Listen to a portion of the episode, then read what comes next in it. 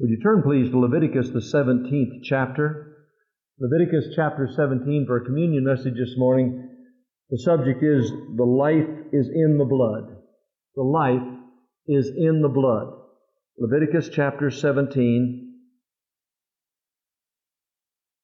You see, there are many who say the Bible is a bloody book.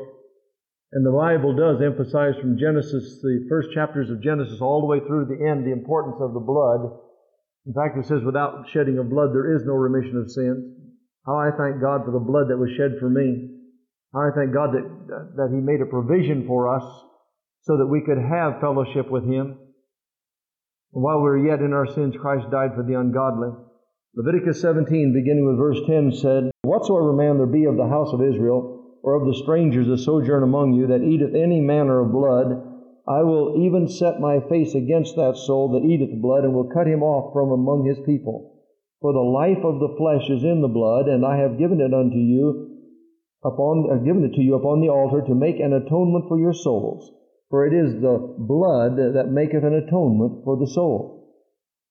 Therefore I said unto the children of Israel, No soul of you shall eat blood, neither shall any stranger that sojourneth among you eat blood. And whatsoever man there be of the children of Israel, or of the strangers that sojourn among you, that which hunteth and catcheth any beast or fowl that may be eaten, he shall even pour out the blood thereof, and cover it with dust. For it is the life of all flesh. The blood of it is for the life thereof. Therefore I said unto the children of Israel, Ye shall eat the blood of no manner of flesh, for the life of all flesh is in the blood. Therefore, whosoever eateth it shall be cut off. Now will you turn over to John, the 6th chapter in the New Testament. John chapter 6, beginning with verse 53. Now the Jews had been given this prohibition that they were not to eat blood in any form, in any way whatsoever. And Jesus then speaks in verse 53, Then Jesus said unto them, Verily, verily, I say unto you, except ye eat the flesh of the Son of Man, and drink His blood, ye have no life in you. Whoso eateth my flesh and drinketh my blood hath eternal life, and I will raise him up at the last day. For my flesh is meat indeed, and my blood is drink indeed. He that eateth my flesh and drinketh my blood dwelleth in me, and I in him. As the living Father hath sent me, and I live by the Father, so he that eateth me, even he shall live by me. This is that bread which came down from heaven, not as your fathers did eat manna and are dead. He that eateth of this bread shall live forever. And then verses 66 through 68 of the same chapter. From that time, many of His disciples, many of His followers, many of His believers, went back and walked no more with Him. Then said Jesus unto the 12, Will ye also go away? Then Simon Peter answered Him, Lord, to whom shall we go? Thou hast the words of eternal life, and we believe and are sure that Thou art that Christ, the Son of the living God. Now, earlier civilizations, from the time of Christ, earlier civilizations were not, the blood sacrifices were not strange to them. Many nations offered blood sacrifices. The children of Israel regularly offered sacrifices to the Lord on the altar, and sin offerings, and praise offerings, and heave offerings. All these different offerings were made before the Lord. And it was nothing unusual to them. Now, we're living in a day and age when we talk about blood sacrifice. Recently on television there was an uproar because some people were offering chickens as sacrifices, and there are a lot of people wanting them to stop doing that. Animal activists are very much involved in worshiping the creature rather than the Creator. And there's one thing to say, be kind to animals, another thing to say now that animals take the same level and the same importance as people do in God's sight, that we're not supposed to do any experimentation with them whatsoever. They say, I've come from a country background, a farm background, and I have real difficulty with this because as a young man, I worked at Hormel Meatpacking Company, and animals were there for man's good, and they would run them down the chute and put them into the kill floor and kill them, and the blood would be drained out of them, and I would see men walking back through that blood, more than ankle deep on the floor, and thought nothing of it. If an animal would fall down, they'd have to get in there and pick it up and put it back on a rack and put it up on a chain and get it back up out of there again. And we were constantly working around that type of a situation. And if it wasn't there, my mother worked at Swanson's, I remember going in there, and they were having to kill the chickens and drain the chickens, and that's all I ever saw as a child. I never thought of anything different than that. But then when I went also to my grandmother's house, she'd say, Joe, why don't you go out with me? Let's catch a few chickens. And she had a unique method where two nails were on the stump, and she'd drop the head between that and pull the chicken back, and the head would come off, and I would have to hold the chickens while they would drain. Now, I know that's going to make some of you say, Pastor, why are you doing this? It's just before lunchtime. I'm doing it on purpose to let you know that we're not accustomed, and I don't know what you and I would have done, many of you would have done back in the Old Testament if you had to go and you laid your hands on the head of that animal and they would cut that animal's throat and let that blood drain into a basin, and you'd have to say, I place my sins upon this animal, and this animal is taking my sins away. But they had to do that on a regular basis in the Old Testament. They're used to it. Coming from a farming community, animals were for our benefit. I used to have rabbits, and I used to have to break the rabbit's neck and skin the rabbit and clean the rabbit and sell the rabbits. I had to disengage myself from it completely. And I know nowadays when you get meat, you get a piece of meat all wrapped and clean and sealed up nicely and cleanly. And many women today don't even know how to cut up a chicken, let alone an animal, a beef or a lamb or a pork or something like that. If somebody gave you a half of an animal, what would you do with it? You said, what do I do with this thing? I mean, what is that? I didn't even know what. I've had people come to me and say, what is a rump roast, or what is a chuck roast, or what is a blade roast? And I have no idea whatsoever. I'll tell you, if you lived on the farm back before, you soon learned what all those things were. They were used to it. In fact, I think there are some people that faint if they saw blood. I've had husbands that said they would never go in the delivery room with their wife. And the doctor said, we wouldn't let them in because they're the type, if they ever see blood, they faint. And we don't want two patients in there in the room at the same time. So we won't let that happen. We're living in a day and age when we're not accustomed to blood, but the Scripture says that the blood removes sin.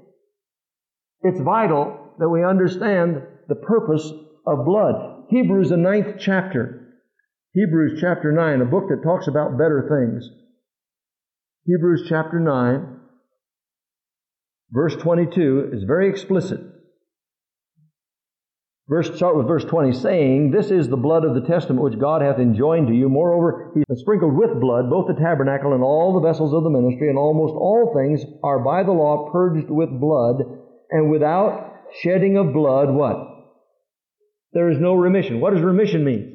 Remission means there is no sending or taking away of our sins. The blood of Jesus Christ, God's Son, cleanses us from all sin. Look at Revelation, the first chapter. Revelation chapter 1. And verse 5. Revelation 1:5. Unto Him that loved us and washed us from our sins in His own blood. Turn over to Revelation chapter 7. Speaks of a multitude there in the 14th verse. Revelation 7:14.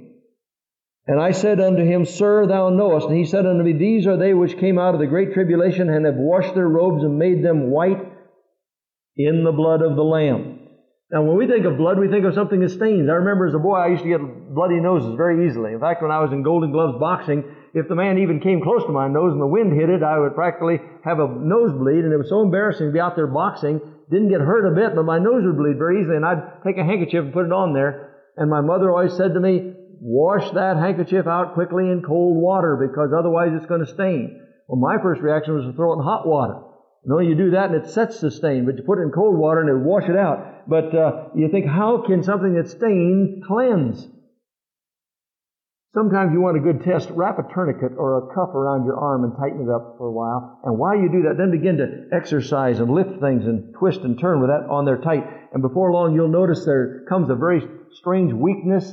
And then pain comes in your arm and cramps. And before long, you'll just be howling because of the agony that's taking place in your arm when that's cut off. Now, if you want to get rid of that pain, just release the tourniquet. And you'll find out the value of the blood because instant relief comes. It metabolizes all the toxins that are in your arm and carries them away. And your arm comes back to normal again. And if you don't have the life, it's going to die. I read the other day of a man, a surgeon who was in the earthquake out in California. And when the beam came down next to him, it came down and caught his hand. And he could not extract his hand from between the two beams. And it was there for almost 3 days. And when they finally came and took it, got his hand out of there, they found him by a miracle. When they finally got him out of there, the hand was dead. And they had to amputate the fingers. And the only way he's going to be able to survive was they took two of his second toes and put them up there in place of it so he could grip. And now he is back in surgery with two toes for fingers. Can you imagine? And he said the interesting thing was once they got the toes attached again, they were blue, and the minute they released the vein or the arteries, they started turning pink again. The life is in the blood, and when it comes through, it carries away the toxins and brings life to the circulatory system. There are about 5 billion people or more in the world today, and every one of them have a conveyor belt inside of them. And that conveyor belt has to carry every need of life to your body. I mean, if you need food, if you need oxygen, if you need anything you need, that conveyor belt has to carry it to you and constantly replenish it for you. And that same conveyor belt has to carry all the trash away. We don't even think of the body. That the Word of God said our bodies are so fearfully and wonderfully made. And in our body, and this amazed me, there are 100 trillion cells. Think about it. In the average body, I don't know whoever sat down and counted them, but 100 trillion cells, and the blood has to carry oxygen, amino acids, nitrogen, potassium, calcium, magnesium, sugars, hormones, has to carry all those things to all the parts of the body. And the oxygen alone, I was told by a doctor that the oxygen, the cells, the blood cells, corpuscles have to pick up the oxygen so quickly in the lungs when you breathe in and breathe out that it would be like someone firing you out of a cannon, and as you pass the head of a pin, to be able to inscribe the Lord's Prayer on the head of that pin. That's how quickly it has to exhale and get rid of the carbon dioxide and pick up oxygen and carry it back into the body again. And it removes the gases and all the worn-out chemicals and the poisons. And I went, as you know, I'm on a special diet right now because of finding yeast infection in my blood.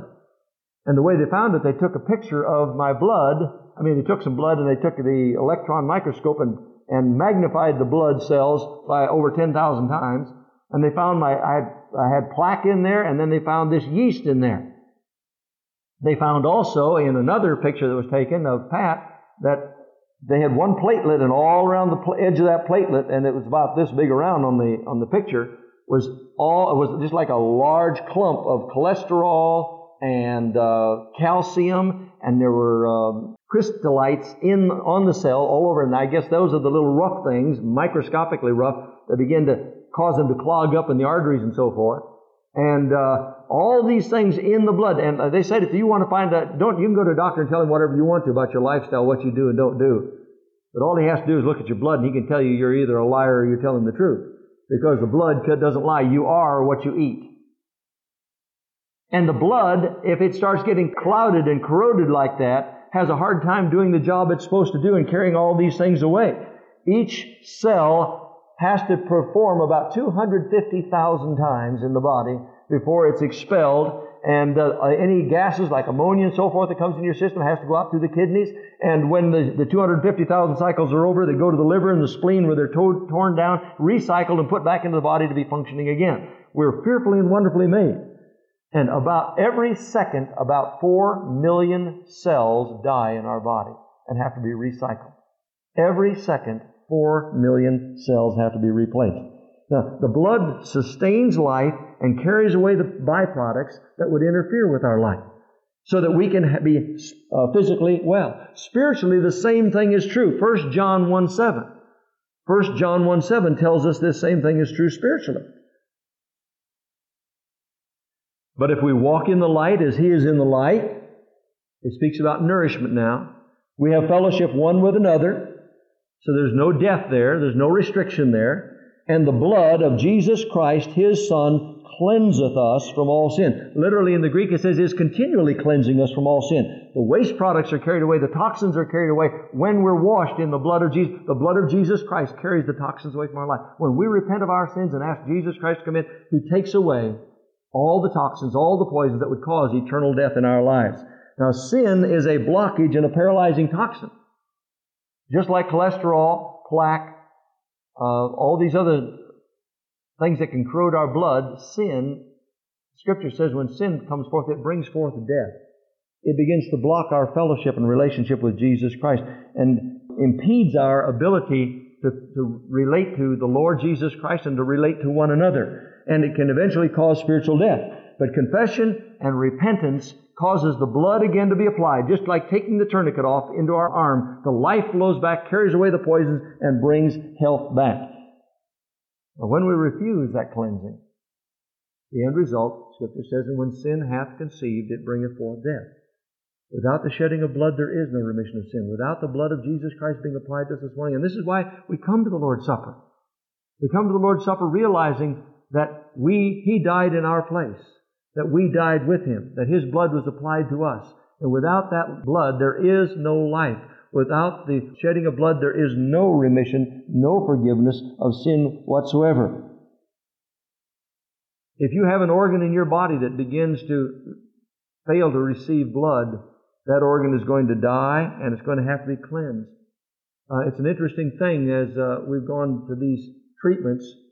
There are people sitting there saying, when I came here, my feet used to be almost black and they were cold and I couldn't do anything about it. And then when these treatments came, they began to see circulation come back again and the parts of the extremities began to come back to life. Another young man, 40 years of age, said that his one artery to his heart was completely blocked.